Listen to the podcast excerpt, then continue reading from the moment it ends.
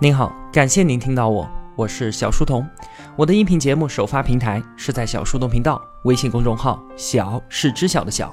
我也会将节目分发到喜马拉雅之类的各大音频平台。在公众号内回复“陪伴”两个字，可以添加我的个人微信，也可以加入我们的 QQ 交流群。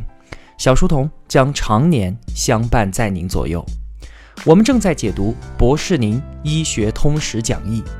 在这里啊，我也把作者博士宁的付费音频课程《博士宁医学通识课》推荐给各位同学们。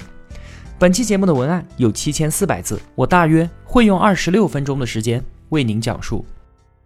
在上期节目当中啊，我们说想要了解现代医学，首先呢要达成五个最基本的共识。第一个，医学为什么而存在？它并不能够保证我们全人类整体的延续。我们对抗灾难和疾病的终极武器，并不是现代医学，而是我们自身的基因多样性。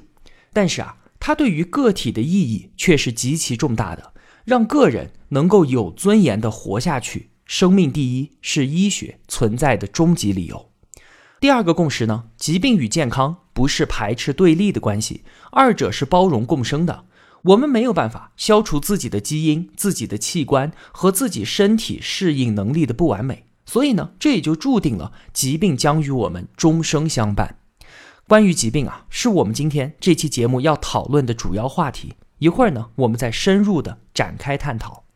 第三个共识：医疗的本质是给生命的自我修复提供必要的支持。最终战胜疾病的不是医生的手术刀，也不是医生开给我们吃的药物，而是我们自己每个人的自我修复能力。第四个共识：医疗的性格是双重的，有了人文的科学才更加的科学，而伴随着科学的人文，那才是真的人文。没有人文的科学，那肯定是傲慢的；可是没有科学的人文，就是滥情。最后一个共识。医疗存在着特殊性，它并非是普通的消费行为。医疗过程就像是医生背着病人过河，过河的途中呢，只有一个大概的方向，中途有多困难，最后能否到达都犹未可知。在疾病这一条湍急的河流面前，医生和患者不是利益对立的甲乙双方，而是联盟。我们需要共同决策，共担风险，一起过河。以上。就是我们想要了解现代医学，必须要首先达成的五个基本共识。那今天的这期节目呢，我们要聊的话题是疾病。人类已知的疾病啊，有两万六千多种，想要逐一的介绍它们是做不到的，也是没有意义的。所以在书本的这一章，作者想要帮我们在原理层面建立起对于疾病的整体认知，这就像是站在高处看山脉和水系一样，一眼就能够看懂全局。首先要提到呢，还是我们在上期节目当中已经达成的一个共识，就是疾病与我们是终生相伴的，因为它是我们进化的遗产。在这里呢，对这一个共识，我们再做一些补充。在基因层面啊，基因在传递着我们人类基本性征的同时，也就把疾病给遗传了下来。那如果某些疾病让人在生孩子之前就发病去世的话，那么这段致病基因肯定是无法传递的。对吧？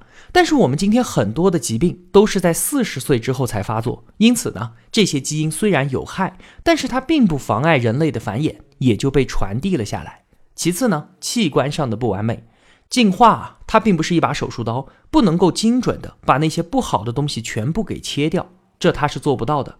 它能做到的事情是什么呢？只是敲敲打打、修修补补，平衡整个物种的利益和风险。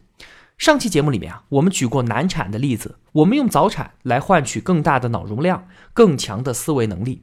我们所有的器官都是进化为了人类的生存和延续精心打造的利益和风险的共同体，而疾病呢，就是妥协和折中所必须付出的代价。最后，人体适应能力的不完美。今天啊，我们的物质条件已经极大的丰富了，可是我们身体里面的那些细胞和基因还停留在采集狩猎、不断的奔跑，吃了上顿就没有下顿的记忆当中。所以呢，那些什么糖尿病、高血压、高尿酸、肥胖，自然就接踵而至了。此外啊，当今社会的竞争压力加剧，熬夜工作学习那就是家常便饭的事情啊，这就进一步的增加了生物钟调控机制、情绪控制和修复能力的负担。导致带来了更多的疾病。不过呢，话又说回来，如果我们去医院看病，医生只告诉你说你回去吧，这是进化的不完美，那我们肯定不干呢。医学确实没有办法消除这些不完美，但是它也在努力的帮我们弥补着这些不完美。进化当中不完美是疾病的远因，就是远期的原因，我们无可奈何。但是寻找疾病的近因，也就是寻找疾病的生理解释和病理，这确实是医学的基本工作。我们可以透过它寻找病因的过程，来了解整个医学的发展历程。当年古人啊。把风雨雷电这些不能够理解的现象，通通用鬼神来解释。疾病呢，那也是一样的，认为之所以会生病，要么就是神的惩罚，要么就是鬼上身了。当时啊，如果谁得了癫痫或者是精神病，那肯定就是鬼钻到你的脑子里去了，于是，在你头上打个洞，让鬼跑出来，病也就能好了。一直到了公元前四百多年的时候，才出现了一位真正意义上的医生。他站出来说啊，疾病不是什么神鬼作祟，而是我们人体自身的问题。这个人就是西方医学之父希波克拉底。他认为说，我们人体是由血液、粘液、黑胆汁和黄胆汁四种液体组成的。生病了呢，就是因为这四种液体不平衡。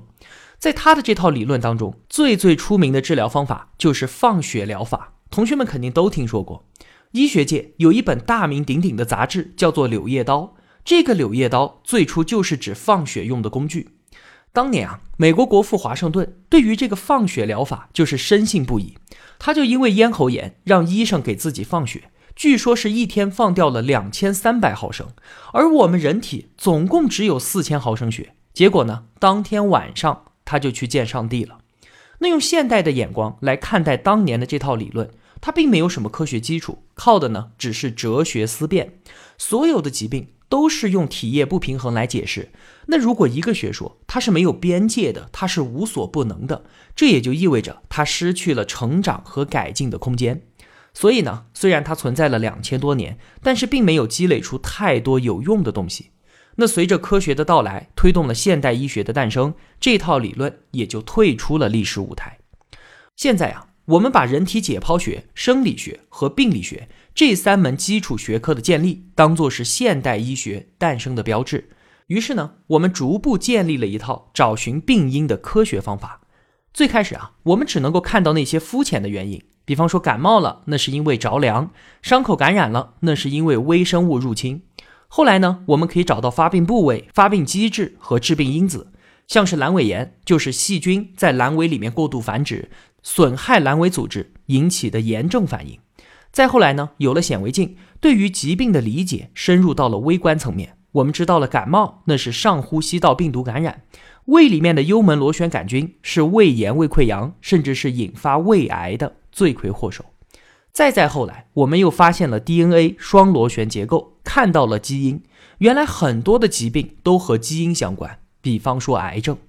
就这样，我们对于病因的寻找越来越深入，对于疾病的理解也越来越透彻。但是啊，寻找病因这个工作，即便是在今天，很多情况下，它也不是一件简单的事情。二零零三年那一场 SARS，大家应该还记忆犹新吧？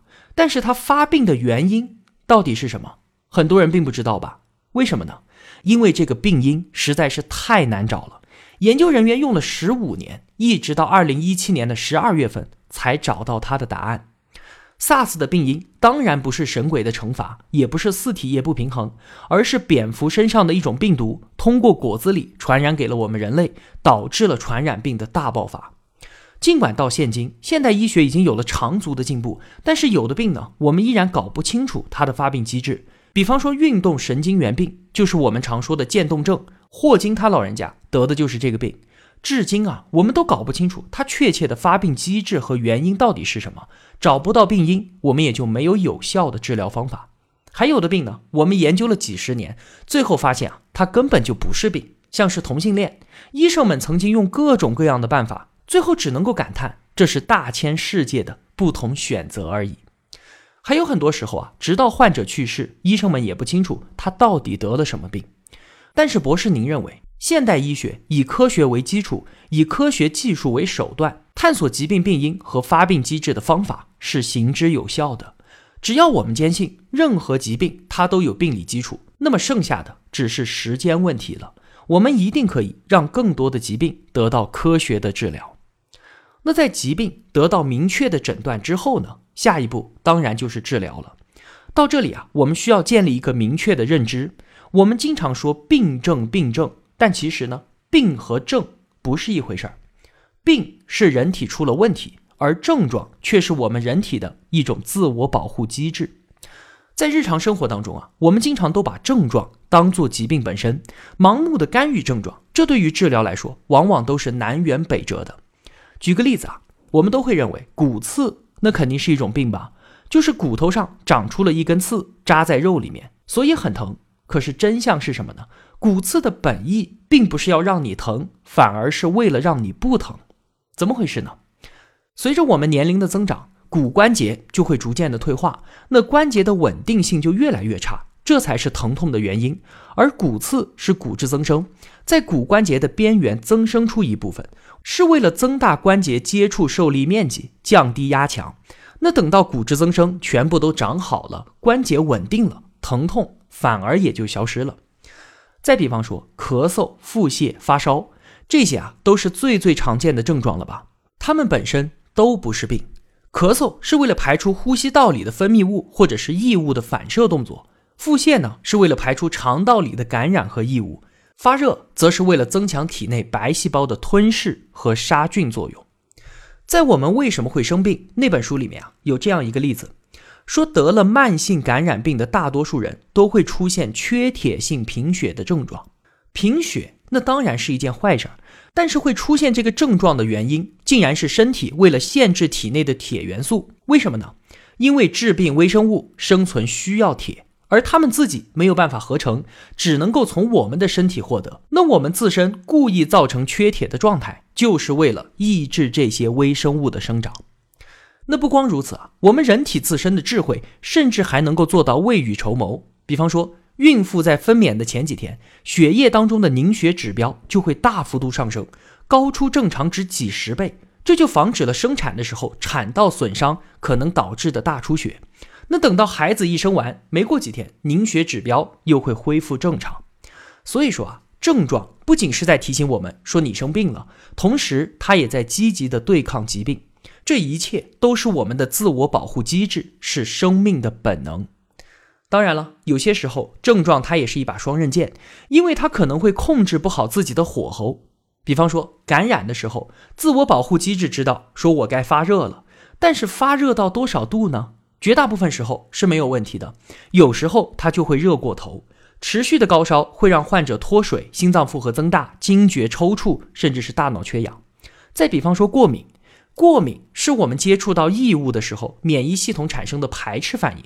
目的呢是让我们要远离那些过敏物质，但是有些人的过敏反应非常的强烈，会出现休克、气道痉挛、水肿，甚至还会窒息死亡。刚才聊了那么多，我们想说的是，只有在我们对于病和症状建立了正确的认知之后，讨论治疗才更有针对性。总之啊，任何治疗它都是针对病症之后的疾病，那才是根本。而对于症状，我们只需要适度的干预，避免破坏掉这个天然的防御机制。接下来呢，我们回答一个在第一期节目当中所提到的一个问题，就是我们周围的人，甚至是我们自己，平常的时候啊，身体都是健健康康的，什么感觉都没有。可是突然出现某种症状，结果跑到医院去一检查，是得了大病了。这是为什么呢？一句话回答这个问题：所有严重的疾病，它都是突然被发现的。但它并不是突然发生的，只是在它发生和发展的时候，我们没有感觉到而已。那为什么我们没有感觉呢？是敌人太狡猾了，还是我们自己太麻木了呢？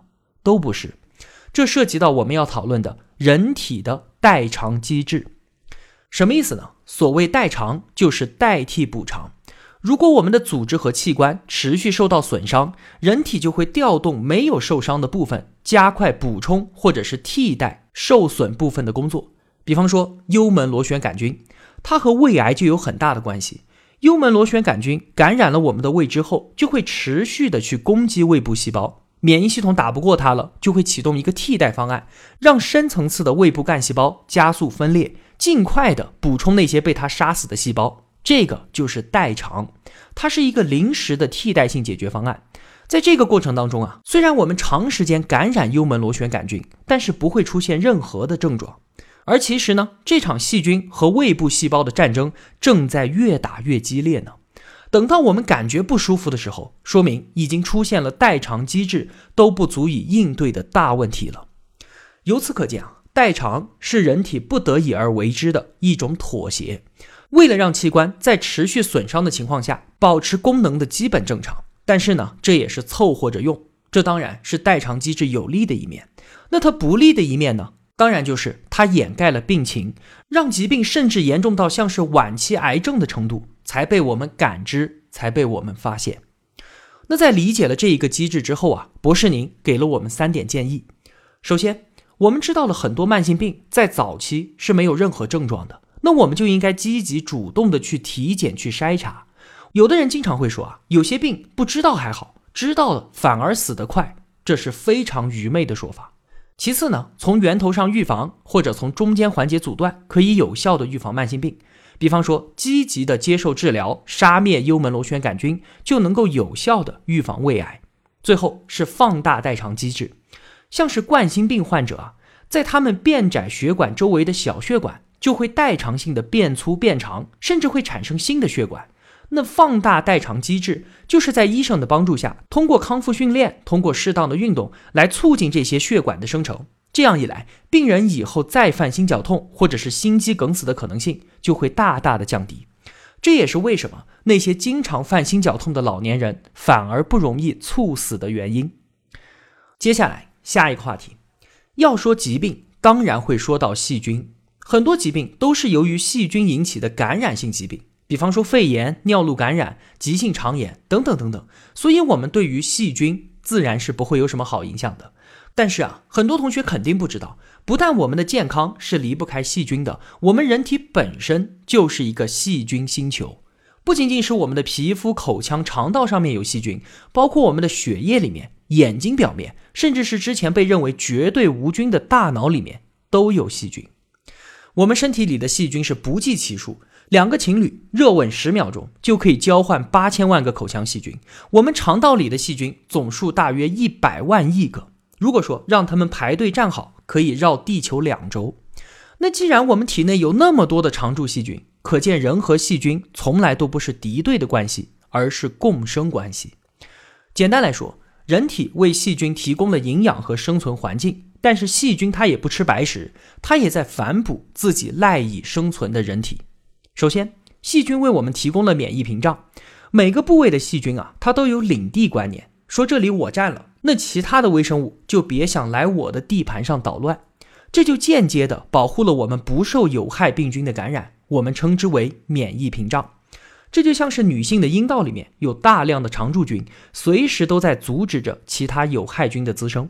另外呢，细菌也在培养着我们强大的免疫系统。比方说，我们的肠道，那里就是免疫系统和细菌作战的最大战场，不断的打打杀杀，就像是在不停的给我们打疫苗，锻炼着我们的免疫能力。所以，我们和细菌的共生关系就是这样，相爱相杀，互利互惠。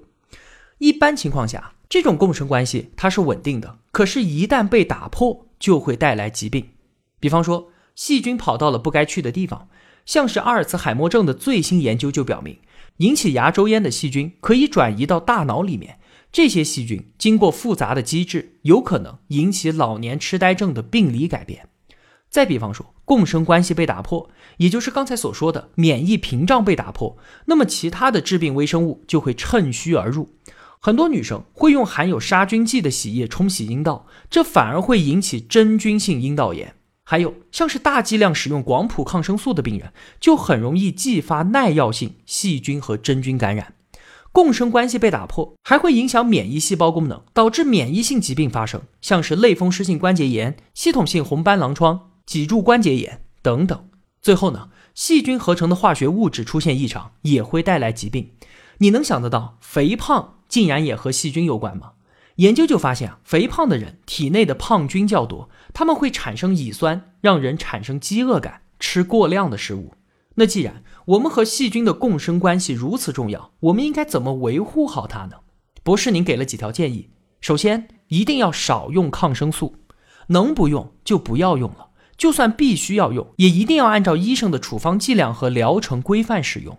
健康的人不要经常使用含杀菌剂的任何洗液和漱口水，细菌它不是我们的敌人。其次呢，不要过度干净。上期节目当中我们也提到。孩子的成长环境不要太过于干净，让孩子和大自然和宠物多接触，从小就和微生物多接触，可以培养出多样性和稳定性更好的肠道菌群。长大之后呢，免疫力更强，还更不容易过敏。最后是少吃糖，糖这个东西啊，不仅会让人变胖，还会引起肠道菌群改变，会减少让人变瘦的瘦菌的数量。也许啊，没有人能够陪我们走完一生，但是细菌可以。所以呢，请善待这些与我们共生的细菌。最后，我们今天聊疾病与健康，那当然要说到人体的免疫系统。对于健康来说啊，再怎么强调自身免疫的重要性都不为过。先说一个故事吧。话说，一九七一年，一个叫做戴维的美国男孩，在出生二十秒之后就被放到了一个绝对无菌的泡泡里面。这个孩子天生没有免疫能力。泡泡之外的世界对他来说是极其危险的。从此，戴维只能在这个泡泡里吃饭、睡觉、玩耍和学习。他只能隔着泡泡去摸摸妈妈的脸，感受妈妈的温度。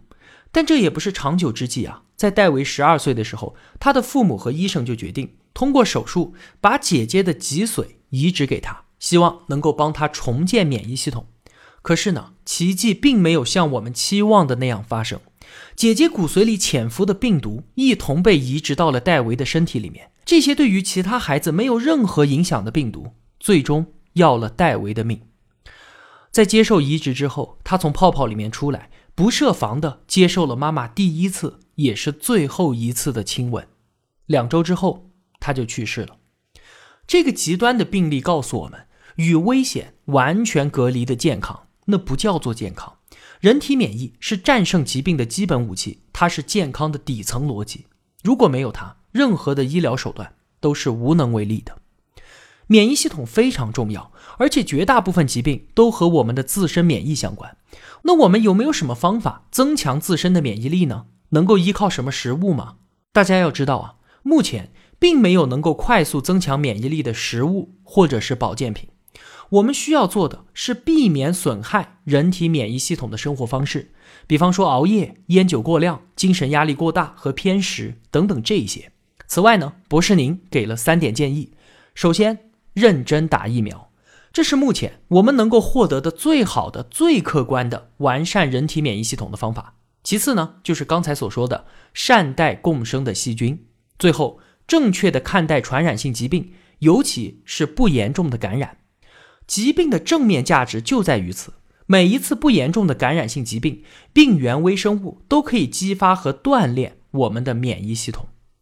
那节目的最后呢，讲一个博士宁他亲身经历的故事吧。一九九七年，他和两个最要好的同学在毕业之后一起被分到了同一家医院当医生。这两个同学彼此是恋人，后来结婚了，生活的一直很幸福。二零零三年。SARS 在北京爆发，女同学感染了传染性最强、致死性也最强的 SARS 病毒。她的爱人为了能够留住她，在抢救的时候摘下了口罩，做口对口的人工呼吸，泪水顺着她的脸流到了女同学的脸上。但是这位女同学最终还是走了。所有人都觉得这种病毒传染性那么强，而且是口对口的近距离接触，这位男同学也不可能幸免。可最终他并没有被感染。也没有出现任何的症状。刚才我们说了两次亲吻，两种真情都一样的令人心碎。第一种病毒本不致命，却杀死了泡泡男孩；第二种病毒来势汹汹，可是那位同学也能够安然无恙。原因全在于不同的免疫力。一个健全和强大的免疫系统带来的是健康和对于疾病强大的抵抗能力。真正的健康。是暴露于疾病和细菌的危险之下，还依然健康。那本期节目呢，我们围绕着疾病说了六个知识点，分别是为什么疾病与我们终生相伴、医学认知疾病的历史演化、疾病与症状、人体代偿机制、人与细菌的共生关系和人体免疫系统。在下期节目的开篇呢，我会对本期节目的内容做一个简单的总结。好了，我们就说这么多了。如果我有帮助到您，也希望您愿意帮助我。一个人能够走多远，关键在于与谁同行。我用跨越山海的一路相伴，希望得到您用金钱的称赞。我是小书童，我在小书童频道与您不见不散。